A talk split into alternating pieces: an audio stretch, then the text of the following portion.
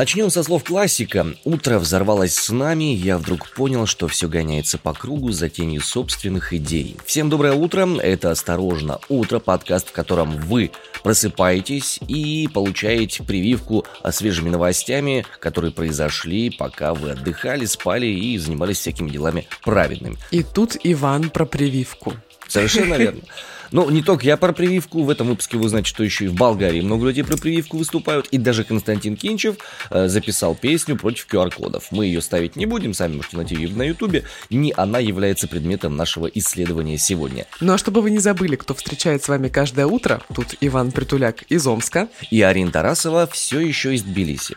Арин, у тебя следующая точка назначения какая? А я вернусь завтра в Турцию, угу. вот, и буду там на Средиземноморском побережье исполнять свою мечту в общем, я еду в Каш. О, ни о чем не говорит. А что там ты будешь делать? Какая мечта будет? Ой, а я очень давно туда хотела, примерно, наверное, с начала прошлого года. Ну и вот, собственно, еду. Буду там ходить, бродить. Отличная мечта. Есть сыр. Бродить по Турции есть сыр. Ну что, господа, если у вас мечты более приземленные какие-то, да, то самая пора послушать, что происходило, пока вы отдыхали. Итак, сегодня в выпуске. Сенат США опубликовал проект санкций на случай вторжения России в Украину. Они касаются всего правительства России и лично президента Путина. Участники митинга против ковидных ограничений в столице Болгарии пытались проникнуть в местный парламент. А силовики заинтересовались прикурившим от вечного огня россиянином. Ну что, господа, судя по всему, не очень хорошо проходят переговоры между Россией и Америкой, Россией и НАТО, потому что вот буквально вчера Сенат США опубликовал проект санкций на тот случай, если произойдет вторжение России в Украину. В общем, какие ожидаются нюансы, ежели такое малоприятное событие произойдет? Э, запрет на въезд в США и заморозка американских активов президента, премьер-министра, главы МИД и министра обороны России, а также командующих различными типами войск и других лиц, которых Белый дом сочтет причастными к агрессии против Украины. Что меня в этой ситуации больше всего напрягает, то что оказывается у министра обороны России, главы МИД, премьер-министра и президента, судя по всему, есть какие-то американские активы. Я тоже хотела это отметить. Ты только сказал про активы, я думаю, ой, как интересно, а что, там есть что замораживать? Понятно понятно, что есть. А что это такое? Да почему у нас российский президент денежку держит не в России? Как интересно и необычно. Затем, в течение 30 дней после вторжения президент США будет обязан ввести санкции как минимум против трех крупнейших российских банков. Также предлагается ввести санкции против российского внешнего долга и против газопровода «Северный поток-2», ну и всякие приятные мелочи, типа в течение полугода после того, если эти события наступят, э, Минфин Америки, Госдеп Америки и разведка Америки должны будут опубликовать детальный доклад об имуществе президента Владимира Путина, об имуществе его родственников и приближенных бизнесменов. И к ним также могут быть применены санкции. Это похоже буквально на какой-то шантаж. Слушай, ну, я не знаю, если есть основания публиковать эти вещи, то надо их публиковать. Не, клево, клево, я бы почитала. Это, знаешь, как э, второй ящик Пандоры буквально, даже круче, наверное.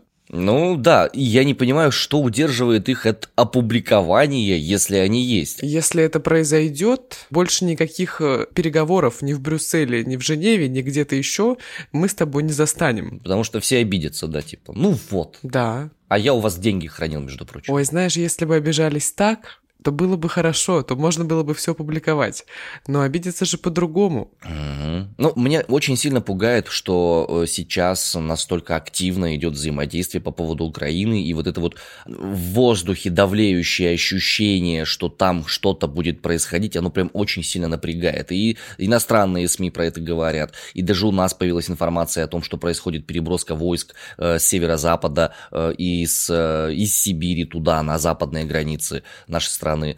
Э, и это как-то очень странно, непонятно и требует дополнительной проверки и подтверждения. Потому что если это действительно так, ух. Ну, похоже на то, что мы возвращаемся лет на 7 назад. Знаешь, не на 7, судя по всему, на 50 когда напряжение было.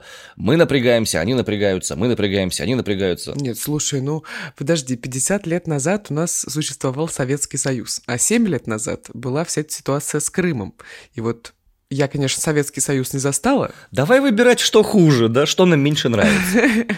Но когда была ситуация с Крымом, было, конечно, неспокойно, скажем так очень и очень неспокойно. Возвращаясь к документу этих санкций, к проекту этих санкций, внесли его 26 сенаторов во главе с Робертом Менендесом, который является главой Комитета по международным делам. По данным Вашингтон-Пост, Белый дом поддерживает предложенный пакет санкций.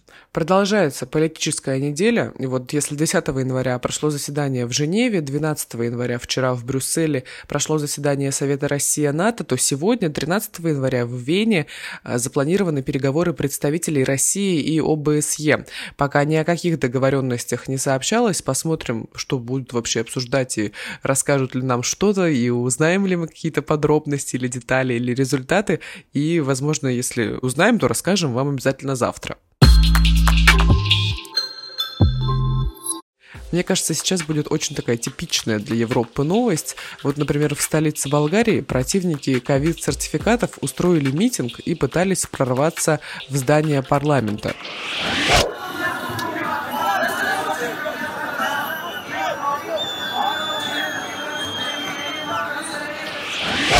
Протестующих в Софии сдерживает полиция, вернее, сдерживала вчера, и изначально толпа пыталась попасть в здание через главный вход, а после такой неудачи переключились на боковые двери. И основная претензия к властям – это введение ковидных сертификатов. Тысячи протестующих окружили здание болгарского парламента. Некоторые из них, собственно, попытались прорваться внутрь, и в результате началась массовая давка, вспыхнули столкновения участников акции с правоохранительными органами, и вот в сети появились да, кадры с места событий, звук их вы слышали несколько секунд назад. Митинг организовала партия Возрождения. Она выступает против введения сертификатов о вакцинации для посещения общественных мест. А, в результате протестующие были оттеснены от здания парламента, его оцепила полиция. В октябре в Софии участник акции протеста против ковид-сертификатов ударил министра образования технического правительства Болгарии Николая Денкова, а вот нападавшим оказался представитель партии Возрождения. Опять-таки, это вот все, все представители одной-одной и той же партии. Слушай, ну почему сказала я, что это типичная европейская история? Потому что кажется, там что ни день, то демонстрации, митинги против ковид-сертификатов.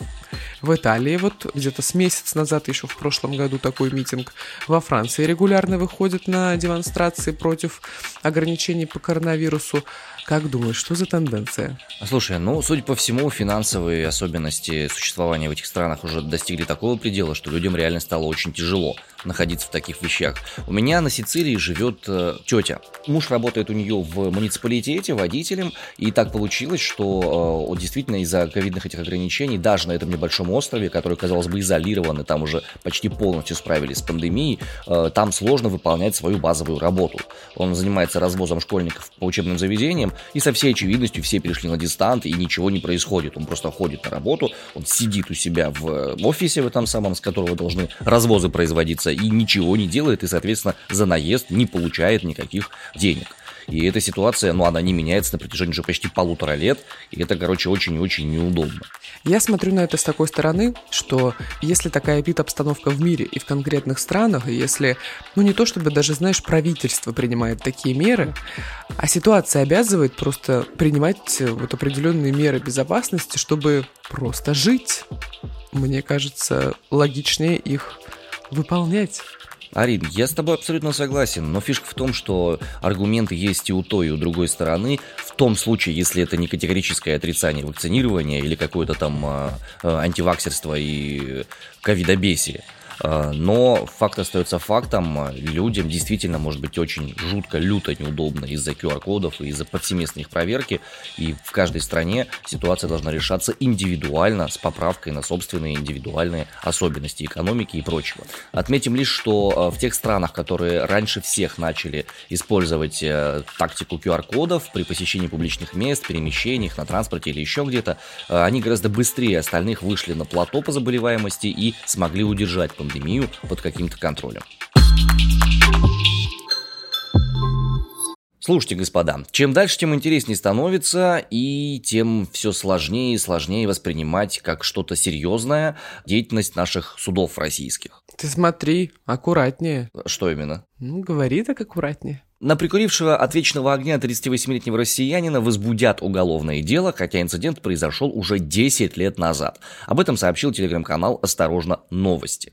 Был такой житель, ну то есть еще, житель подмосковной деревни Румянцево. Он в социальной сети ВКонтакте привлек внимание силовиков. На своей странице э, были обнаружены э, у него провокационные мемы и видео, которые заинтересовали правоохранительные органы. В частности, ролик, датированный 2011 годом, э, в нем россиянин под одобрительные возгласы друзей прикуривает от вечного огня. В нем полицейские нашли признаки преступления по статье 354.1 УК РФ, именно реабилитация нацизма. По их мнению, на видео есть психологические и лингвистические признаки осквернения по отношению к символу воинской славы. Как думаешь, как они нашли это видео? Мне кажется, это дело случая. Я немножко знаком с э, этой частью работы. Э, допустим, в нашем городе есть отдельные люди специальные, которые занимаются поиском по кодовым словам. Э, если им необходимо срубить пару палок на закрытых хорошо делах, потому что это практически беспроигрышная история. Там за любое указание символа можно тебя притянуть.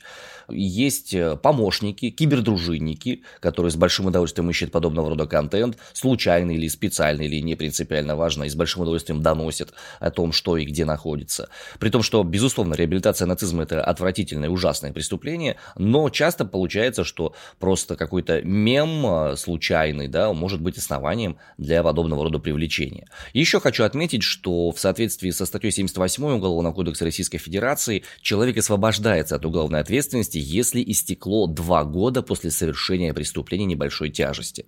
По всем существующим законам а, реабилитация нацизма именно в части 1 1 354.1 УК РФ это является преступлением небольшой тяжести, и если привлекать к ответственности его будут под это, то просто по срокам давности это дело должно быть закрыто при попадании в суд. Ну что, очередной праздник у нас на носу. Очередной исконно русский день. Старый Новый год. Как это звучит, Иван? Песня. Песня для, для ушей иностранца. Это звучит как демократический парламент. Почему? Оксюморон какой-то. Чуть не сказал Оксимирон по привычке. С 13 на 14 января пройдет традиционная такая русская ночь, старый Новый год. Ты празднуешь? Ты знаешь, да, на самом деле мы его отмечаем, и это Новый год, который завершает длинную череду рождественских праздников, и это тот праздник, который проводится в кругу друзей. Если Новый год сам по себе это семейный праздник, то Старый Новый год это когда вместе уже тусят все друзья, с которыми ты тысячу лет не виделся, с которыми хочется о чем-то поговорить, и это обмен подарками гораздо меньшей стоимости, нежели они были в самый Новый год. Я тут ради интереса порылся все-таки и установил для себя, почему именно Старый Новый год таковым является и почему именно отмечается в ночь с 13 на 14. Я думал, что там история проще, она довольно сложная оказалась. А по-моему, очень простая история. Все зависит от того, что мы сменили календарь. Да, но там же в чем прикол-то еще был для меня это было реальным открытием, потому что я думал, ну, просто смещение произошло из-за того, что в советское время приняли такой-то календарь, и, типа, новое началось числение. На самом деле все чуть более запутано. Короче, причина традиции празднования Старого Нового Года – это расхождение двух календарей. Юлианского, который со времен Юлия Цезаря и является старым стилем, и Григорианского, который является календарем нового стиля. В Европе с 1582 распространился календарь, введенный по распоряжению Папы Римского Григория XIII, то бишь вышеупомянутый Григорианский календарь. К середине 20 века Григорианским календарем пользовались уже все страны мира. В России новый календарь приняли только в январе 1918 года в целях установления в России одинакового почти со всеми культурными народами исчисления времени. Был такой декрет Совет народных комиссаров. Из-за этого первым днем после 31 января стали считать 14 февраля, для того, чтобы этот переход произошел спокойно. Сменились, соответственно, даты празднования Нового года и так далее, и так далее, и так далее. Но в церковной жизни изменений не произошло. Постановлением Всероссийского поместного собора в 17-18 году русская православная церковь не перешла в своем обиходе на григорианский календарь.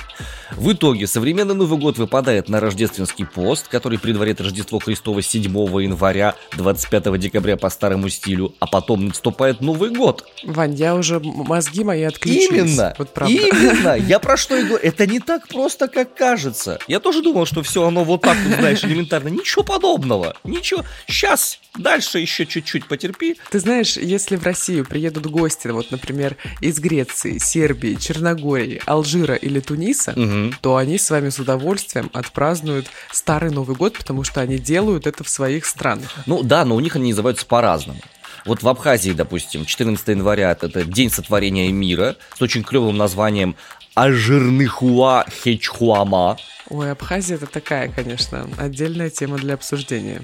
Ну, я сказал название, и уже захотелось сыра, вина и бараньего мяса. Как-то вот сразу же. Угу. Вот, это праздник у них государственный, это официально не рабочий день, а у нас почему-то рабочий, что странно. Слушай, да, ну, знаешь, не очень хорошо. Мы вчера ужинали с девушками двумя из Франции, и, значит, рассказали им, что у нас в России 10 дней выходных с 31 декабря по там, 9-10 января.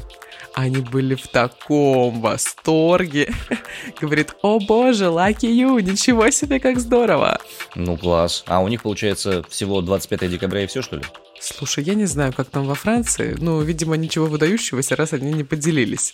Но если возвращаться к нынешним датам, к 13-14 января, вот, например, в немецкоязычных регионах Швейцарии 13 января – это старый день Святого Сильвестра. В этот день принято наряжаться в маскарадные костюмы и поздравлять друг друга с Новым годом. А в Македонии в Новый год по старому календарю устраивают карнавалы. Аналог нашего праздника есть в Уэльсе, фестиваль Galan.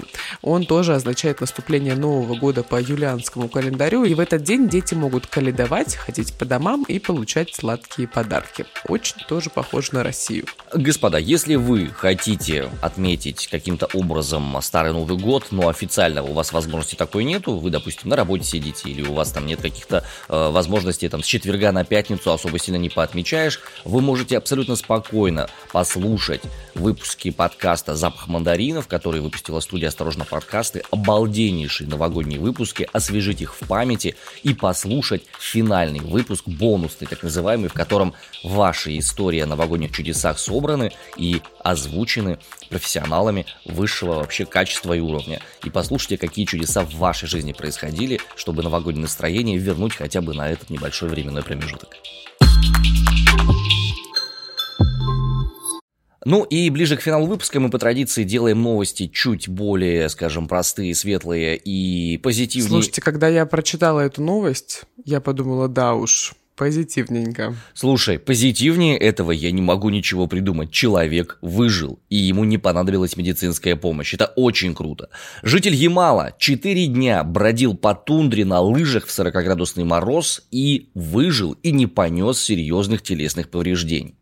Жителя Ямало-Ненецкого автономного округа нашли живым после того, как он 4 дня скитался по тундре. Об этом сообщает поисково-спасательный отряд Ямал-Спас.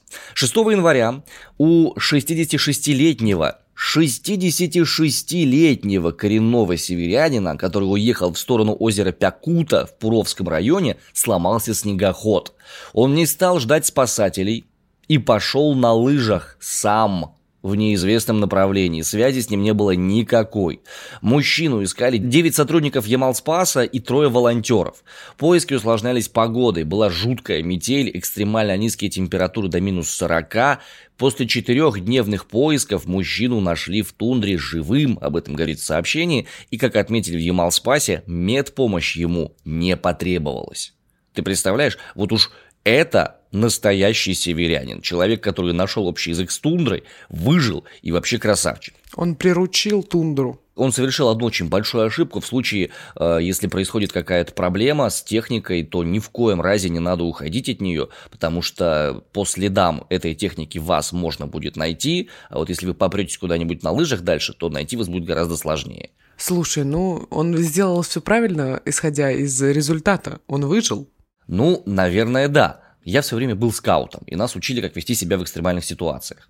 И вот если какое-нибудь э, такое событие происходит, крушение чего-нибудь, не дай бог, или там э, лодку выбросило на берег где-нибудь, или там самолет упал, или что-то еще, не надо уходить далеко от места произошедшего, потому что э, поисковые группы будут работать именно по продлению маршрута этого транспортного средства, и тебя будут искать там, где теоретически этот маршрут мог закончиться. Ой, а меня тоже год назад учили жить В общем, у нас было БЖД в универе «Безопасность жизнедеятельности».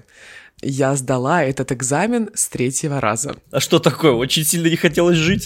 Такая история про Dead Inside. Нет, ты знаешь, да не знаю, я просто как-то, ну, я походила туда и даже делала какие-то презентации и так далее, но у нас был очень строгий экзамен, но в итоге, конечно, у меня была пересдача с комиссией, я уже, в принципе, морально была готова к тому, что с четвертого курса, с четвертого меня отчислят за то, что я не сдала БЖД. Вот, но меня не отчислили, конечно. Но вообще очень странно, что так э, строго спрашивают по такому предмету, и что он вообще идет на четвертом курсе. У меня в целом было, знаешь, такое сразу буквально физическое неприятие того, что на четвертом курсе, когда я уже работаю на двух работах, у меня должно быть э, БЖД в универе. Я должна на него ходить и не один раз в неделю. Не знаю, по-моему, это стоит воспринимать как давление на молодого журналиста. Так и нужно было им сказать. Перед комиссией. Вы давите на меня со своим БЖД. Уберите свою БЖД от меня. прокатимся по России, у- уезжаем из Ямала, холодно там, очень холодно и неприятно. А вот в Ущербье Брянской области сегодня ноль и переменная облачность. В Курганской области есть село Пещальное, и там действительно не до смеха, там минус 15 сегодня и переменная облачность. А вот в Щупоголово Ленинградской области, наоборот, веселый хаос. Там плюс 5 и снег с дождем и градом. Я люблю такое. Ничего не могу с этим поделать. Ужасно, я уже очень давно не видела град и не хочу с ним встречаться. Ну что, пришла пора прощаться, драгоценные наши. Это правда, сказка подходит к концу, наша новостная. Ну, к сожалению или к счастью, мы с Ваней никакие сказки тут не рассказываем, рассказываем только о жизни и о том, что происходит в нашей стране и в нашем мире. Так что оставайтесь на связи, ведь мы каждое утро ровно в 8.30 утра по Москве появляемся на всех подкаст-площадках. Я для этого встаю в 6 утра, Ваня чуток попозже, потому что у нас разные часовые пояса. Вот, так что будьте с нами, слушайте нас, подписывайтесь на нас на всех подкаст-площадках, Яндекс Музыка, Spotify, Apple подкасты, Google подкасты, Castbox и многие другие, и пишите комментарии. Скучали, может быть, по нам на новогодних каникулах, может быть, вам не хватало утренней сводки новостей. Если хотите, чтобы что-нибудь новое появилось в нашем подкасте, чтобы мы как-то модернизировали, возможно, свою подачу или добавили какую-нибудь рубрику, не стесняйтесь и пишите свои предложения. У нас завтра планерка, и мы прямо с удовольствием это все обсудим. С вами были Иван Притуляк, Арина Тарасова, и мы к вам вернемся завтра. Любим, целуем, адью. Пока! thank